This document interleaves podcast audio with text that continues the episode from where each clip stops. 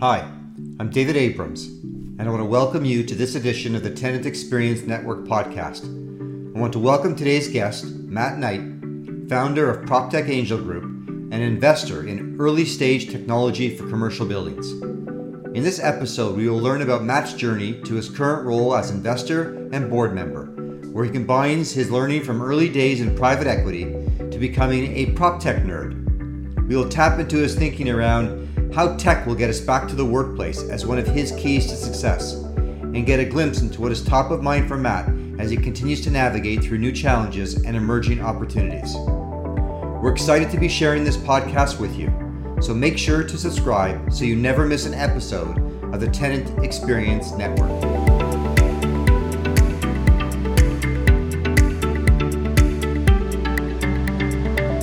Now I'd like to welcome Matt to the show. Hey, Matt, really glad you could be with us today.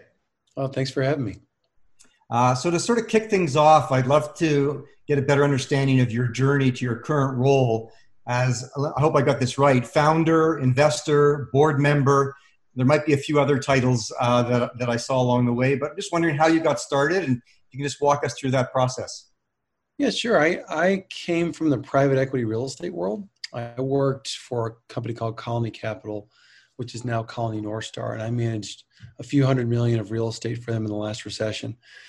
And I, I, left in 2013 to start my own thing. I started an investing firm with a partner, and that was a lot of fun. But I pretty quickly realized I needed a way to differentiate what I did. There were a lot of people with more money and experience, a better golf game than I had, and so I had to, you know, why why would Mr. Broker call me?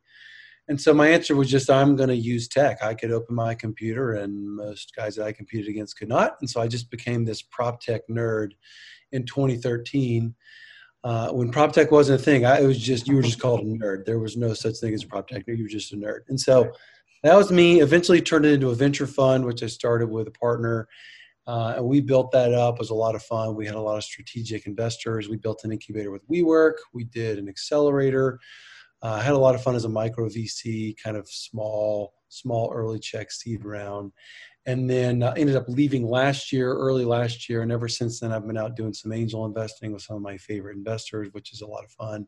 Do a little bit of consulting, as you said, trying to help my portfolio companies any way that I can. And figuring out what I'm going to be when I grow up, which is, you know, maybe just an angel investor. I, I don't know. If they don't make me grow up, I probably won't. So that's, that's where I am right now. Well, first of all, it's not a bad profession. I know a number of people that have done quite well and certainly is exciting, never a dull moment. Um, so, interestingly, we both have 2013 in common. Uh, that is actually the year that I wrote the strategy document for what ultimately became Hilo and the platform that, that I built and founded. Um, and I agree with you. In 2013, you know, prop tech certainly did not exist as a term. Um, and when I went out to sort of share my idea with people within the industry, uh, they looked at me like I was from outer space. Um, thank goodness that's all changed. Uh, but but but that was the year. So uh, we we know tech. We have Excel. We use Argus. We're tech forward. You know, I, I, I know what you're saying. Right. Um, so why do you think you were so uniquely suited to this opportunity? Uh, any unique skills that have helped you uh, to become successful in sort of this path you followed? Is desperation a skill? Does that count? Like I just like trying to find like scrambling to find a way to win deals um, you know I, it's tough to say because it's it's such an amalgamation of all the things you learn along the way and just there's so many amazing people in the space that it's i've learned a lot from the venture world. I've learned a lot from the cre world. I've learned a lot from angel investors and my partners. So i don't know that there's any skill that i have. I just kind of dumb luck found a lot of really smart people that would speak when I'm around, and I just kind of be scribbling. Oh yes, and say that again. You know, like I just I had a lot of very bright people around me, which has been been very fortunate. Well, we'll talk about influences in your life a little bit later on. So you you you let the cat out of the bag on that one, but that's okay. Um, you said desperation. I think you know. So maybe desperation is more a state of mind. Maybe more determination is the unique skill. Um, combination thereof, I guess. Right. Yeah, it's uh, funny. It's, determination is one of those weird things where it's it's very much glorified in the startup world, but there's also a point of like belligerent determination where it's like you're you're you're square peg in a round hole, man. Like so, it's one of the, like there's there's a correct amount of determination, right? It's like right. you are forcing a solution where there is not a problem. And so I think it gets a little over glorified in the startup space. Is like, oh, keep hustling, 3 a.m. Yeah, go get them. And it's like, are you are you sure you got product market fit? Like this should be a little easier than that. Like, it shouldn't be that hard. It should be hard, but not quite that hard. Well, as a founder, uh, it is hard to realize it probably that maybe it's not going to work because we are it's it's just inbred within us that you know we're gonna we see the finish line right um, pretty hard to let that go i would imagine so far i'm, I'm sticking with it um, any advice for someone wanting to follow a similar path um, you know ironically it is just stay determined it's just there's most people won't understand it and so they won't they'll they'll, they'll most people aren't overtly mean. They just kind of subtly are like, okay, good luck with that, or they just kind of dismiss you off. And like, if you're not stupid, you understand what they're saying. Is like that's not going to work, right? So no, no one says that to you, but they kind of imply it with, "How's your thing going?" Right? They can't even tell you what you do. You know, I'm sure you know that as a startup founder. It's like, how your, you know, how's your app? You know, like they just say it with disdain in their voice. And so, again, there is this like resiliency about like ignore them, right? Like they like there's there's nine out of ten are that person and it's okay they're not bad they just don't understand and so that's kind of the fun thing about being in prop tech now is there's enough of us now that do get it and we will support you and we'll cheer you on and be like yeah you're doing something worthwhile. Keep with it. So mine is kind of stick with it but find a crew that will support you and understands what you're trying to do. Right. So just a little bit off script in terms of prop tech and how it's emerged what, what do you think of the current prop tech space and uh, the amount of activity, the amount of attention. Just any thoughts, uh, given that, as, as we both pointed out in 2013, when we sort of recognized an opportunity, it really didn't exist at that time? Well, what's interesting in recording this in late summer 2020 is that answer is different now than it might have been eight months ago. Right. Because, like in office, a space that you and I know, it's a year ago, people would have said, "Let's oh, let's keep up with WeWork and their design. We got to have creative office space. We got to think flexible." And now it's like when someone asks me about the design of their office, I like laugh at them. I'm like, if if you can't keep me healthy, I'm not coming back no matter what it looks like, right? Don't right. tell me how cheap the lease is or how sexy the lobby. I don't care you have a Peloton. Like I'm not walking in that building until you tell me there is touchless access there's occupancy sensors there's ex- incredibly high quality air quality monitors like like that's that's what matters and so prop tech is having this almost tragic moment in the sun now where it's like tech is what's getting me back to your office building and your retail center and making me stay sane in my apartment like this is a tech problem not right. a finance problem not a location problem not the typical real estate stuff it is a tech problem and so i think it's having this like i said strangely fortuitous, and I don't want to be callous to the devastation that COVID 19 has caused because it's been terrible, but it's forced some people to stop what they were doing and think about how can I add tech to my portfolio. Right. So it's wildly more relevant now than it ever has been. And so I think I, a lot of the trends that were happening are just happening faster, and a lot of the early adopters and early majority are really, really paying attention. Even some of the late majority, if you kind of bind to the diffusion of innovation curve, are starting to have to pay attention to this, right? The laggards still have their flip phones and they're retired and they don't care. But everybody else is saying, all right, I need to, we need to, we need to reassess this. So I think it's a, a, a strangely extraordinary time right now. Yeah, I agree. It was hard for me to get into the mindset as to, to try to look for the silver lining of COVID because I just felt it was awful. And mm-hmm. I'm generally not the type to sort of look, take a bad situation and try to find what, what's good in it. Um, but I do agree. I think obviously uh, a lot has accelerated now as a result of this. And you know, when we look at our platform, um, we really believe it's it's moved you know from uh, a vitamin to an aspirin, where there's a lot more need. And given that tech is going to be so critical to people coming back to the workplace, and and the definition of workplace has changed so dramatically, it really is now work from everywhere. And uh, we believe that our platform, particularly not being just a building app, but being more of a network, is going to help you know bridge that that that divide that gap and and provide a really interesting solution so um, uh, I, i'm with you there you know what's the biggest challenge you're experiencing right now and how do you think you'll overcome it biggest challenge right now is i have more deals that i like than i have time to fund them right the problem with being an angel group is there is no analyst there is no associate it's just me and a bunch of part-timers right. trying to put capital into deals, and I got to do a formal diligence and open bank accounts and form an LLC, you know, like that, all that stuff. I have very limited bandwidth, and so uh, I, I have probably three deals that, within a fund context, I would be deeply interested in funding, and I can probably only do one of them because I only have time for one. So, my my issue is time constraints, not opportunities. So, so that's really interesting. So, I guess to that end, what then? What if there's the the three that you'd perhaps do, but the one you choose to do? What's creating that standout? What's helping that one to jump jump above the, the, the other two?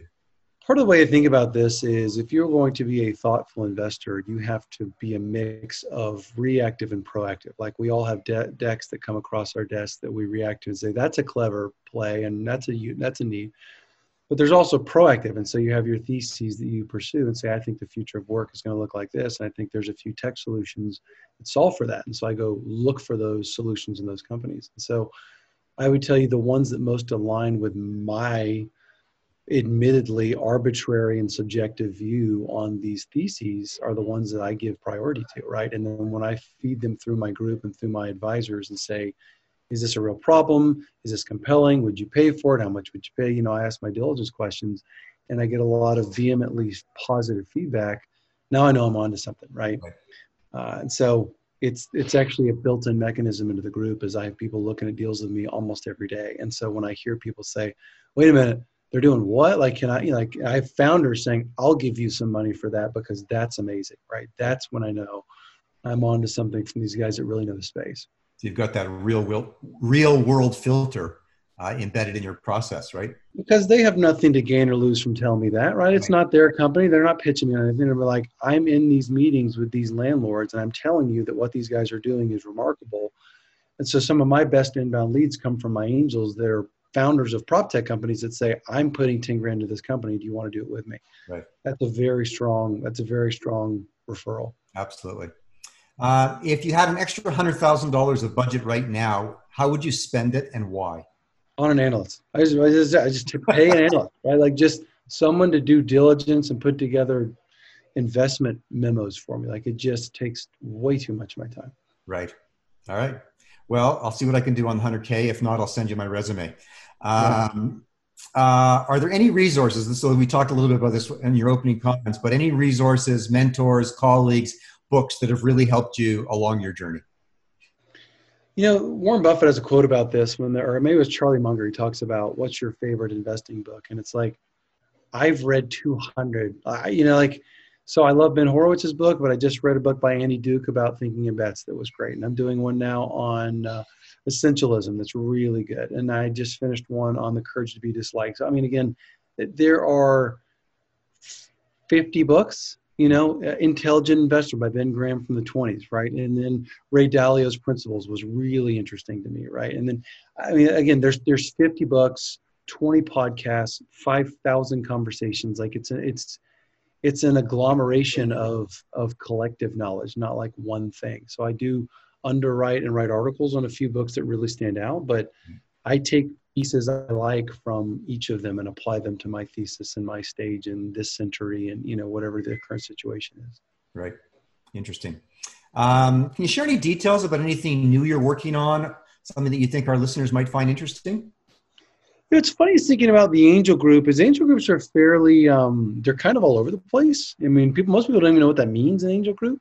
And so, what I've started learning about our group is that we are as much just a community as we are a club of investors is I don't really care how many deals we do. You know, like if we do two, but we love them and people love it, I'm very happy with that, right? Versus the first question investors is, how many deals do you do? Like I, I don't really care, right? Mm. And so what I'm working on is a lot of tools for engagement with our group. And so partnerships with people like SuperPeer that allow us to do paid mentorship for our members. I'm working on some cool internal tools. Obviously, we're growing our Slack community and kind of how people can trade deals and data and leads and partnerships. So everything I'm working on uh, on the group side is about just facilitating that community and trying preventing myself from being the bottleneck. Everybody has to go through Matt because I don't want that. I'm not interested in that. I want you guys to do remarkable things without me, and I just provide the forum. Right. How competitive is that? Is the angel world right now in terms of the the the network and the group that you're building? Um, Uh, you know, is, is it is it easy to access and find those that are, are interested and able to invest in, in the kind of projects you're working on? Is is this a competitive environment? Share any details on that? In terms of finding the actual investors or finding deals? The investors.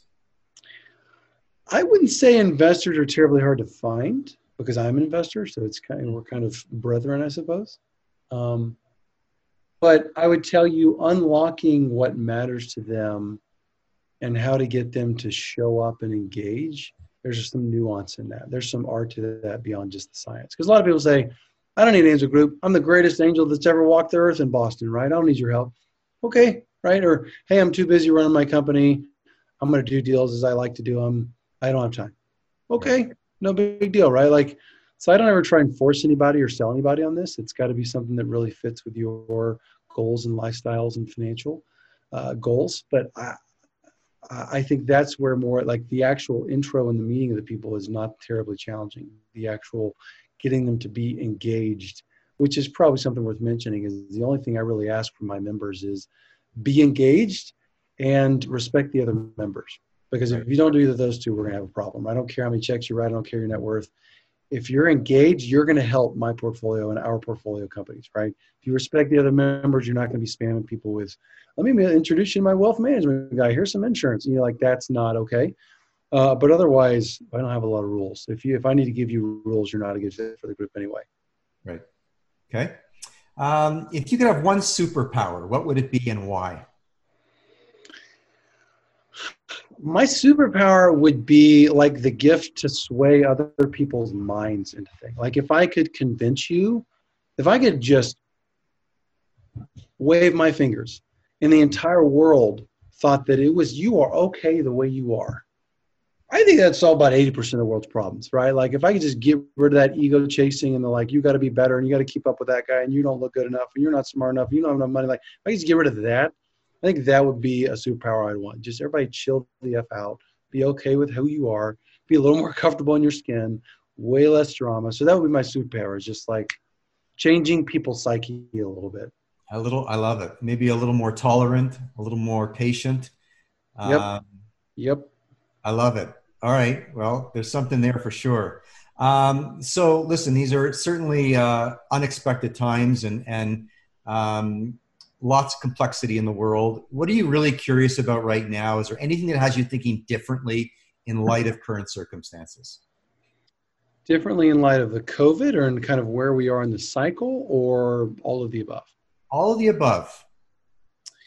I think we're at an interesting time in, I mean, prop tech's kind of obvious, but I think there's also this interesting time in venture capital right now that, that I am trying to study and understand because venture capital got extraordinarily crowded over the last 10 years. And so, what does that mean in terms of strategy, deal flow, execution, operations, recruiting, all that stuff?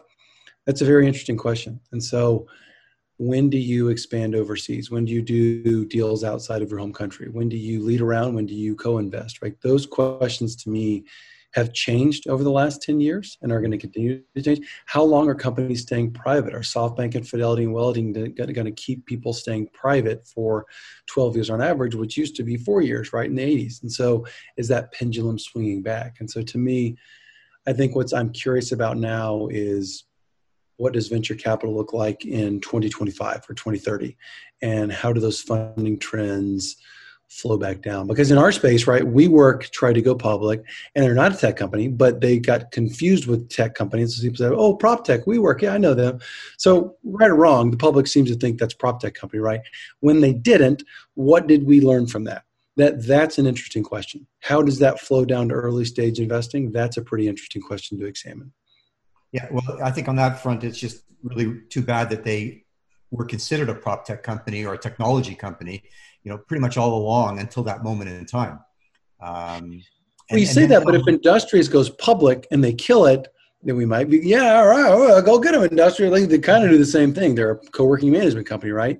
Right. Um, VTS will be really interesting. Airbnb is imminent. They're going to be interesting. Procore is going to be interesting. I mean, there's a lot coming up that could – I don't want to say sweep that under the rug, but sort of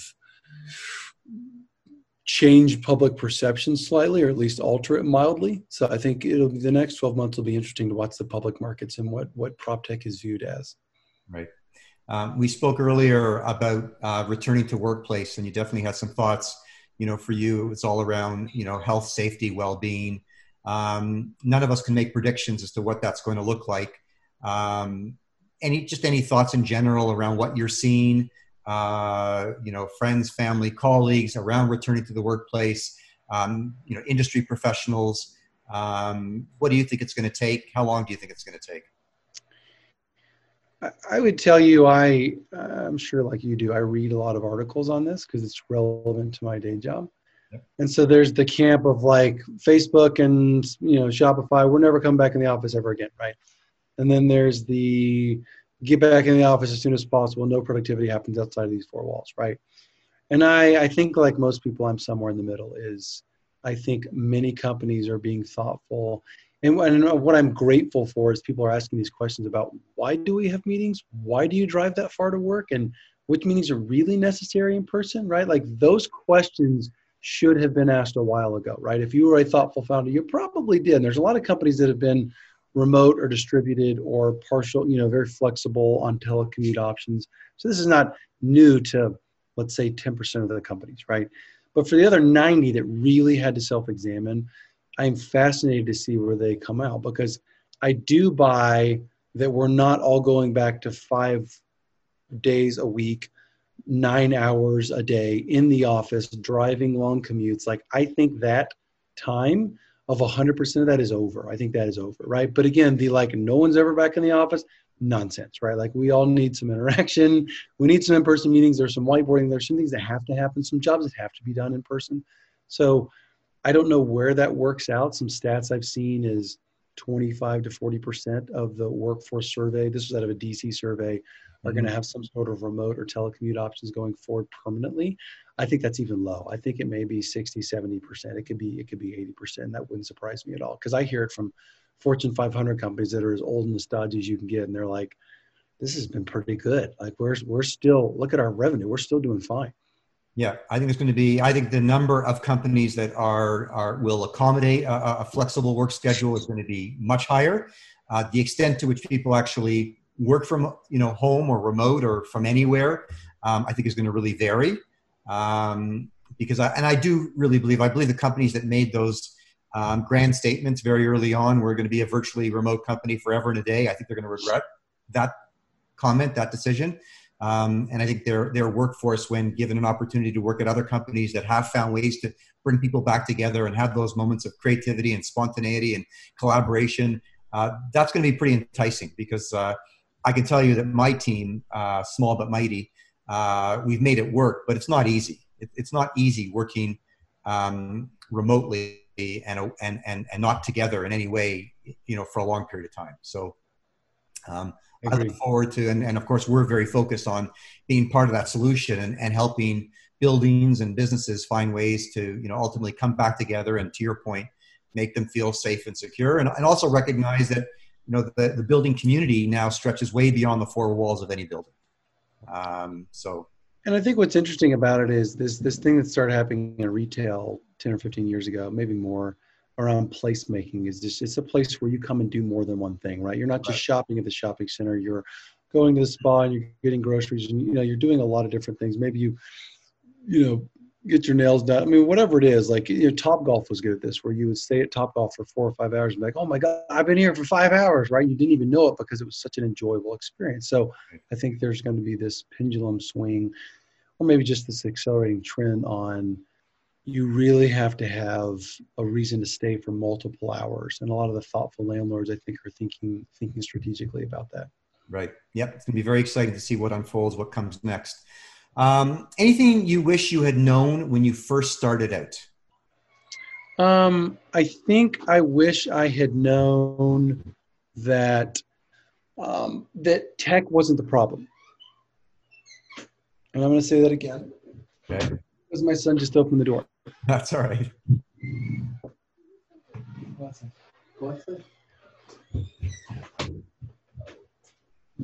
Right when I started this, it was like, hey, if only we had the tech, we would solve the problem. And what I've realized is the tech already exists, right? We just need to put it in packages that are usable for landlords and owners and tenants and managers, right? So it's like computer vision and blockchain, like we're not waiting on some new invention. We're you we're looking more at use cases. So you know what I mean? Like it's not we're not waiting on a tech innovation, we're waiting for the right application in our space. And I had thought there was more technological challenge, and that really has not been my experience. Right. So just continuation from that, and, and I guess you know maybe maybe a prediction in my last question. Um, do you think now that you know we talked about technology being so critical to to forming part of the solution and bringing people back to the workplace, but in the mindset of the operators, the the, the developers, the property managers, um, you know, what impact do you think all of this will have on their willingness to adopt, to try, to experiment? Um, this to being COVID in 2020 and all this stuff. Yeah.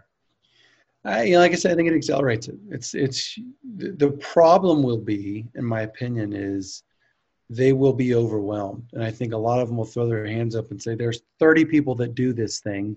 How do I know which one?" Right? Which is part of what I get excited is like, "Well, call me. Like that's my like that's my job, right? Like let me tell you the ones that I think are the most fundable and have the longest term prospects to them." So I don't think it's a lack of opportunity. I don't think it's a lack of desire. I think it's a lack of the skill set to know how to underwrite a tech company or a tech product. And so a lot of people don't know how to do that. They're underwriting properties and working on operations and streamlining property taxes. That's not the same as is this computer vision company going to be around in five years? It's a pretty different skill set. So right. I anticipate there to be some increased appetite, but also some increased frustration around like, I don't know, like we put a RFP out and got 900 responses. Now what do I do? Right. Like that's, it's, it's not about availability of the tech. It's about knowing which one to choose or which two or three you should pilot with. Right. I agree. And I think we're seeing now in, in, in companies of all sizes um, with more technology savvy innovation um, skill sets coming, you know, in, into the, that decision-making process to help make that evaluation. Um, but uh, you know, and for me as a founder and, and and and and talking with this industry, what we're trying to do and really how we're positioning ourselves is really trying to be of help, um, not just sort of selling in and competing just as another you know commoditized product, but you know how can we demonstrate that we'd be a great partner and that you know there's really a lot of value add and and we think we can help you in your business, and I think that's also perhaps you know a point of differentiation that that over time will hopefully serve us well partner is a good way to frame it because you you could you can help people especially if you have a platform instead of a point solution you can help people with their decisions and say we integrate with these guys or we know those guys or we've done this this with like you can give them feedback if you're a partner versus just a vendor relationship is a little a little less enticing i would assume.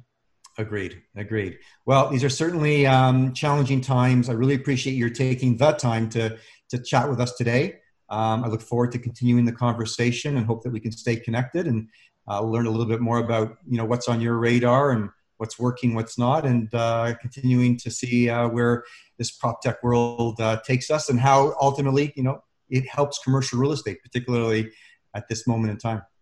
Well, happy to do it, and I appreciate you having me on and giving me the time. Great, thanks very much. Bye now.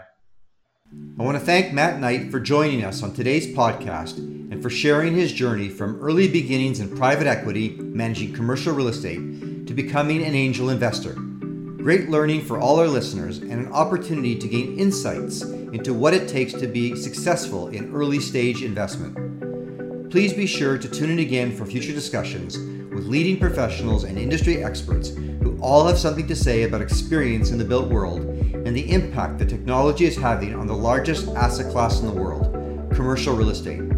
If you or someone you know would like to be a guest on a future episode, please reach out to me directly at david at hiloapp.com. And until our next episode, I wish you all continued success in building community where you work or live. Thank you.